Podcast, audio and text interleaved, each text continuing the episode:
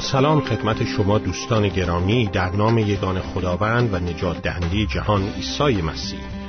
خدا را شکر می کنم مثل همیشه برای این فرصت های مبارک که می توانیم به یگان کلام خدا کتاب مقدس برویم و از این چشمه گوارای آب الهی بنوشیم تا جانهای ما تراوت الهی مورد نیاز خود را دریافت کنند.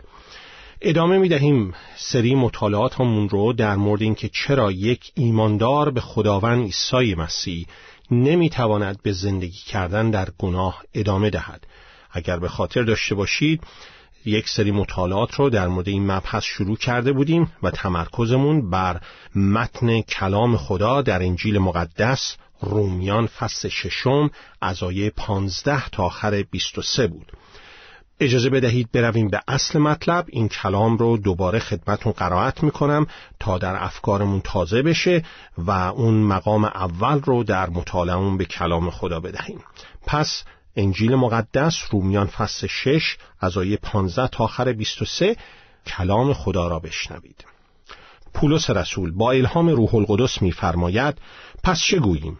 آیا گناه بکنیم از آن رو که زیر شریعت نیستیم بلکه زیر فیض؟ هاشا آیا نمی‌دانید که اگر خیشتن را به بندگی کسی تسلیم کرده او را اطاعت نمایید شما آن کس را که او را اطاعت می کنید بنده هستید؟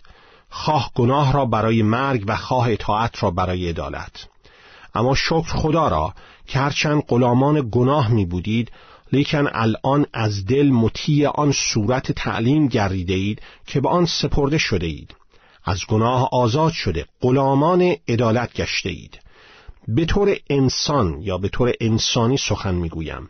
به سبب ضعف جسم شما سخن می‌گویم. زیرا همچنان که اعضای خود را به بندگی نجاست و گناه برای گناه سپردید همچنین الان نیز اعضای خود را به بندگی عدالت برای قدوسیت بسپارید. زیرا هنگامی که غلامان گناه می بودید از عدالت آزاد می بودید از رستگاری خدا. پس آن وقت چه سمر داشتید؟ از آن کارهایی که الان از آنها شرمنده اید که انجام آنها موت است. اما الحال چون که از گناه آزاد شده غلامان خدا گشته اید سمر خود را برای قدوسیت میآورید که عاقبت آن حیات جاودانی است. زیرا که مزد گناه موت است اما نعمت خدا حیات جاودانی است در خداوند ما عیسی مسیح. خدا را شکر برای این کلامش. باشد که خداوند این کلام را بر افکار ما، جانهای ما، کل زندگی ما مبارک فرماید. با هم دعایی داشته باشیم. ای پدر، شکرت می‌کنم برای این فرصت که می‌توانیم به مطالعه کلام تو بریم. فیض و رحمت تو بر تمامی شنوندگان این برنامه جاری بشه و نام تو ای پدر بر اثر این مطالعه جلال یابه به ما یاد بده که چگونه در گناه زندگی نکنیم چون تمام اینها را برای جلال نام توی پدر در قوت اسم پسرت خداوندمون عیسی مسیح و یاری و هدایت روح پاکت روح القدس دعا می‌کنیم. آمین. اگر به خاطر داشته باشی در سری مطالعات گذشته دیدیم که چهار دلیل در این متن رومیان فصل 6 15 تا آخر 23 وجود دارد که به ما می‌گویند چرا یک ایماندار مسیحی نمی‌تواند به زندگی کردن در گناه ادامه دهد. اصل اول انحصاری بودن بردگی بود. این حقیقت که ما اگر هنوز در عیسی مسیح نجات آسمانی را پیدا نکرده ایم بردگان گناه هستیم بردگان شریر هستیم. اگر ما نجات آسمانی در مسیح را پیدا کرده ایم زندگی خودمون را به خداوند عیسی مسیح سپرده ایم یعنی حالا خودمان را به بردگی پاکی سپرده ایم.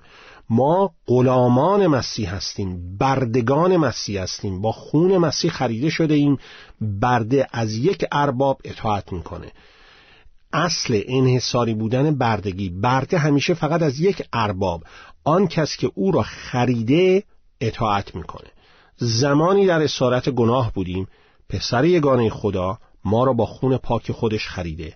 حالا بردگان مسیح هستیم و فقط در بردگی مسیح که شما آزادی واقعی آزادی از اسارت گناه و شیطان رو تجربه می‌کنید. اصل بردگی انحصاری بودن اونه.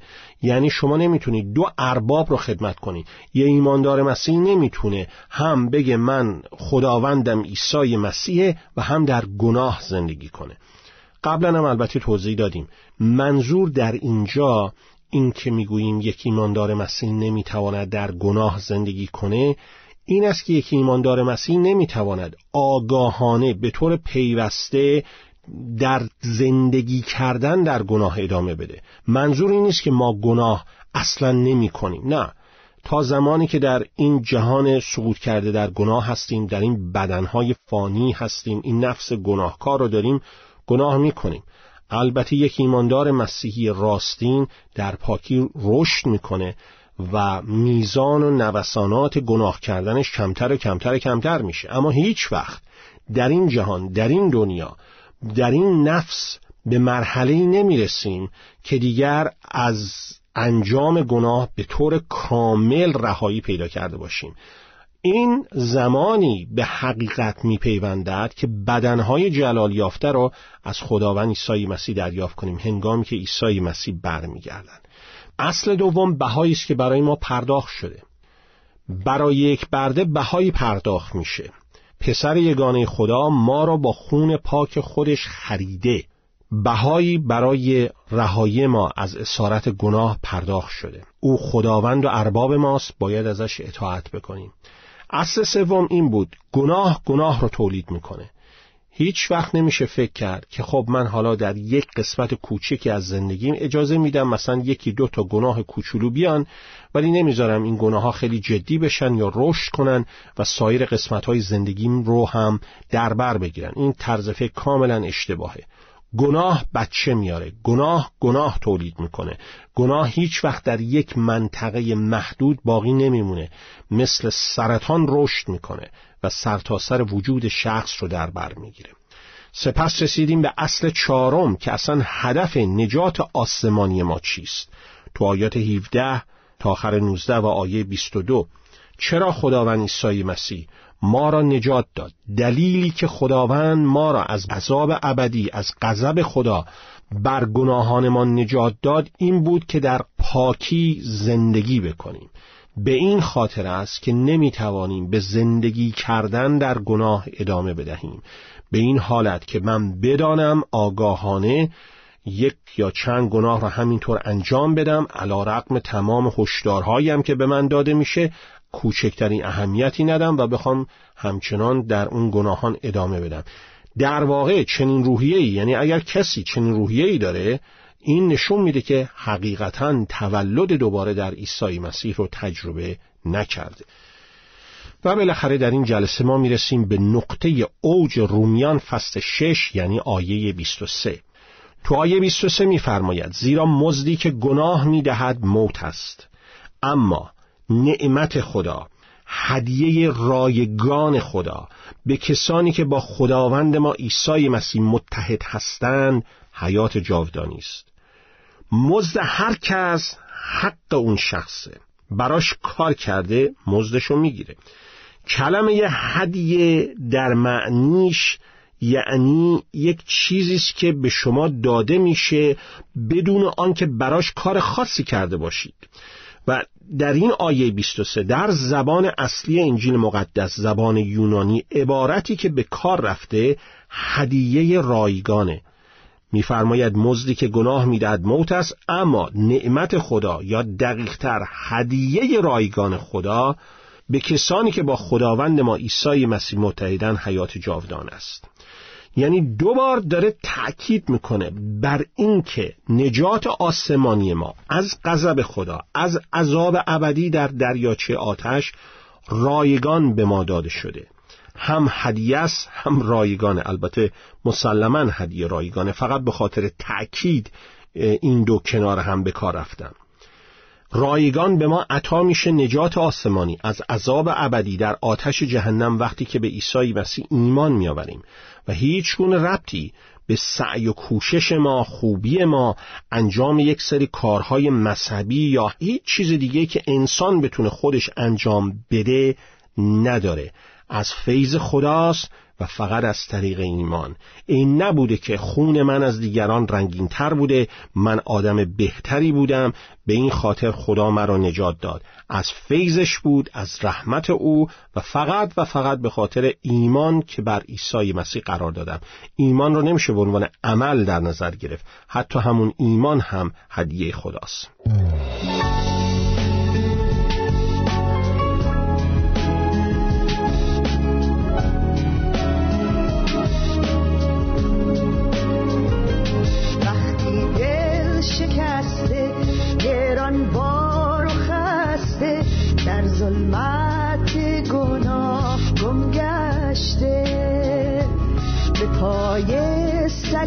صلیبش افتادم پشیمان. از آنجا تا به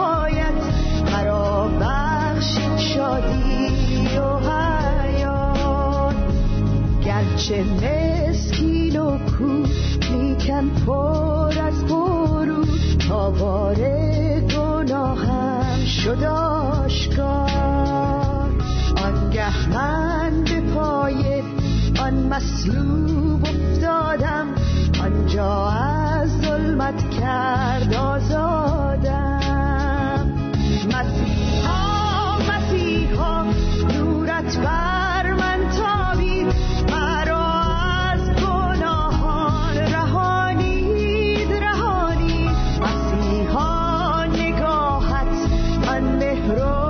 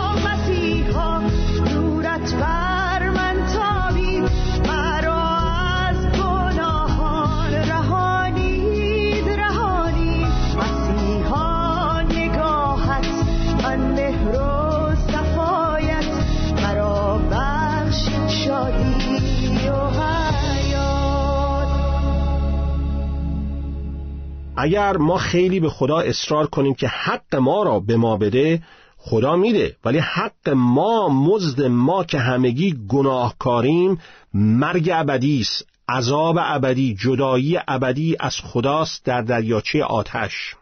و اگر کسی خودش رو فروتن کنه از خدا چیزی بخواد که حق داشتنش رو نداره یعنی حیات ابدی رو.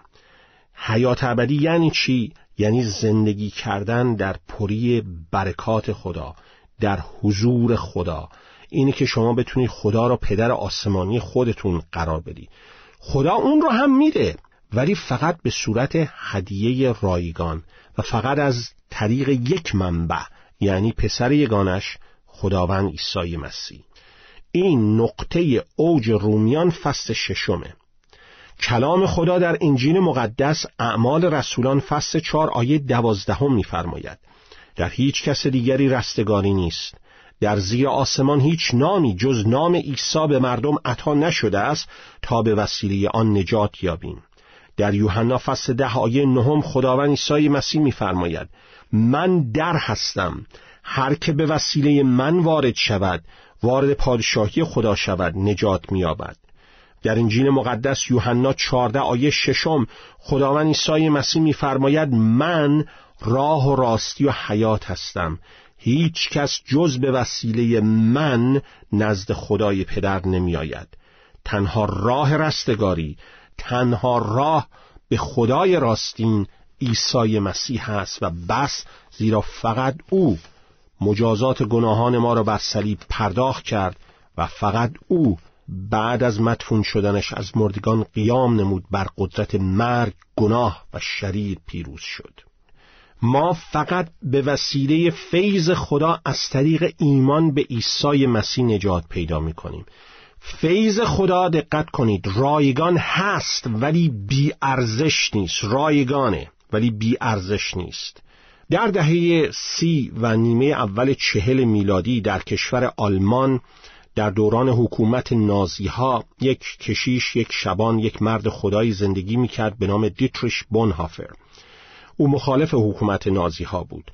در اون دوران کلیساهای زیرزمینی و دانشکده های الهیات زیرزمینی در آلمان با همکاری سایر مردان خدا تشکیل داده بود و در نهایت به خاطر ایمانش به خداوند عیسی مسیح و مخالفتش با رژیم نازی ها اعدام شد. بونهافر کتابی دارد به نام بهای شاگردی و در آن نوشته که کسی که حاضر نیست شاگرد عیسی مسیح باشه کسی که حاضر نیست شاگرد سازی بشه حاضر نیست بیاد زیر اطاعت مسیح اصلا ایماندار مسیحی نیست. برای خودش یک فیض قلابی تو ذهن خودش درست کرده. فیض خدا رایگانه اما بی ارزش نیست. فقط پسر خدا بود که می‌تونست بهای نجات آسمانی ما را بپردازد. ولی او از ما می‌خواد که بهای شاگردی رو ما بپردازیم. شاگرد مسیح بودن رو ما باید بپردازیم. او بهای نجات آسمانی ما را پرداخت ما بهای شاگرد او بودن او رو باید بپردازیم. خداوند عیسی مسیح تو متا فصل 16 هم آیات 24 تا آخر 25 میفرماید اگر کسی بخواهد پیرو من باشد باید دست از جان خود بشوید صلیب خود را برداشته به دنبال من بیاید زیرا هر که بخواهد جان خود را حفظ کند آن را از دست می‌دهد. اما هر که بخواهد به خاطر من جان خود را فدا کند آن را نگاه خواهد داشت. اگر شما مسئله مسیح رو در انجیل مقدس متا فصل سیزدهم بخوانید خواهید دید که در دو مسئله مسئله مروارید و مسئله گنج پنهان شده. نکته اصلی این هست که شخص میره هر چه داشت رو میفروشه تا اون مروارید و یا اون گنج پنهان رو که سمبولی از پادشاهی خداست به دست بیاره. پادشاهی که راه به آن و در ورودیش خداوند عیسی مسیحه من و شما هم باید حاضر باشیم همه چیزمون رو وقف خداوند عیسی مسیح کنیم و برای او بدهیم. عیسی مسیح افرادی رو نمی‌خواد که می‌خوان او رو به زندگی پر از گناه خودشون وصله کنن اضافه کنن و یا از او به عنوان یک نوع بیمه آتش سوزی در مقابل آتش جهنم سوء استفاده کنن. عیسی مسیح افرادی را نمی‌خواد که هدفشون فقط اینه که یک سری اصول اعلای اخلاقی رو برای زندگیشون داشته باشن. زندگی که تولد دوباره در مسیح رو نداره حیات دوباره در مسیح رو نداره. درونشون مرده است. خیلی هستن تعلیمات مسیح رو دوست دارن اما تولد دوباره در مسیح رو ندارن. مسیح کسانی را نمی‌خواد که فقط می‌خوان بیرون و ظاهر خودشون رو اصلاح کنن به وسیله بهتر کردن اصلاح کردن اون انسانیت کهنه اون ذات قدیمی که باید بر صلیب مسیح مصلوب بشه کشته بشه. نفس قدیمی ما قابل اصلاح نیست. باید بر صلیب مسیح کشته بشه. انسانیت نو در ایمان به عیسی مسیح به ما عطا بشه. بلکه عیسی مسیح کسانی را فرا می‌خوانه که حاضرن درونشون به وسیله قدرت کلام خدا در دستهای روح خدا عوض بشه. کسانی که آن انسانیت کهنه را می‌خوان بیندازن دور تا انسانیتی نو که در شباهت قدوسیت مسیح آفریده شده بر خود بپوشانند مسیح کسانی رو می‌خواد که می‌خواهند و حاضرن سرشت گناهکار خودشون رو بدن و قدوسیت مسیح رو دریافت کنند مسیح کسانی را فرا می‌خونه که حاضرن با او نسبت به گناه بمیرن تا با او در حیات تازه قیام کنن. مسیح کسانی را می‌خواد که حاضرن از بردگی گناه دست بردارن غلام و برده پاکی بشن. پاکی و قدوسیتی که فقط در مسیح یافت میشه وقتی که من شما بر طبق شرایط و ضوابط مسیح مفادی که مسیح قرار داده به نزد او میاییم نه اون شرایطی که خودمون می‌خوایم فقط اون وقتی که عیسی مسیح عاقبت ما رو از عذاب ابدی مرگ ابدی به حیات ابدی تغییر میده آیا شما با مسیح متحد شده اید؟ آیا شما به خداوند عیسی مسیح پیوند خورده اید؟ دقت کنید. این آیه رومیان 6:23 چیزی در مورد اینکه بیایم دینمون رو عوض کنیم یا اینکه دین مسیحیت رو بپذیریم صحبت نمی‌کنه. بلکه در مورد پیوند خوردن متحد شدن با مسیح زنده صحبت می‌کنه. آیا شما با خداوند عیسی مسیح زنده پیوند خورده اید؟ می توانید بخورید. صادقانه فروتنانه آجزانه از گناهانتون توبه کنید. عجز خودتون رو در اینکه نمی توانید گناهانتون رو پاک کنید به حضور پدر آسمانی اعتراف طلب بخشش کنید. ایمان و اعتماد خودتون رو به طور کامل برای نجات آسمانی برای رستگاری برای خوشنود کردن خدا بر پسر یگانش خداوند عیسی مسیح قرار بدید و تسلیم خداوندی او باشید کامل نیستید اما می‌خواین در کاملیت مسیح رشد کنید آیا شما با خداوند عیسی مسیح پیوند خورده اید؟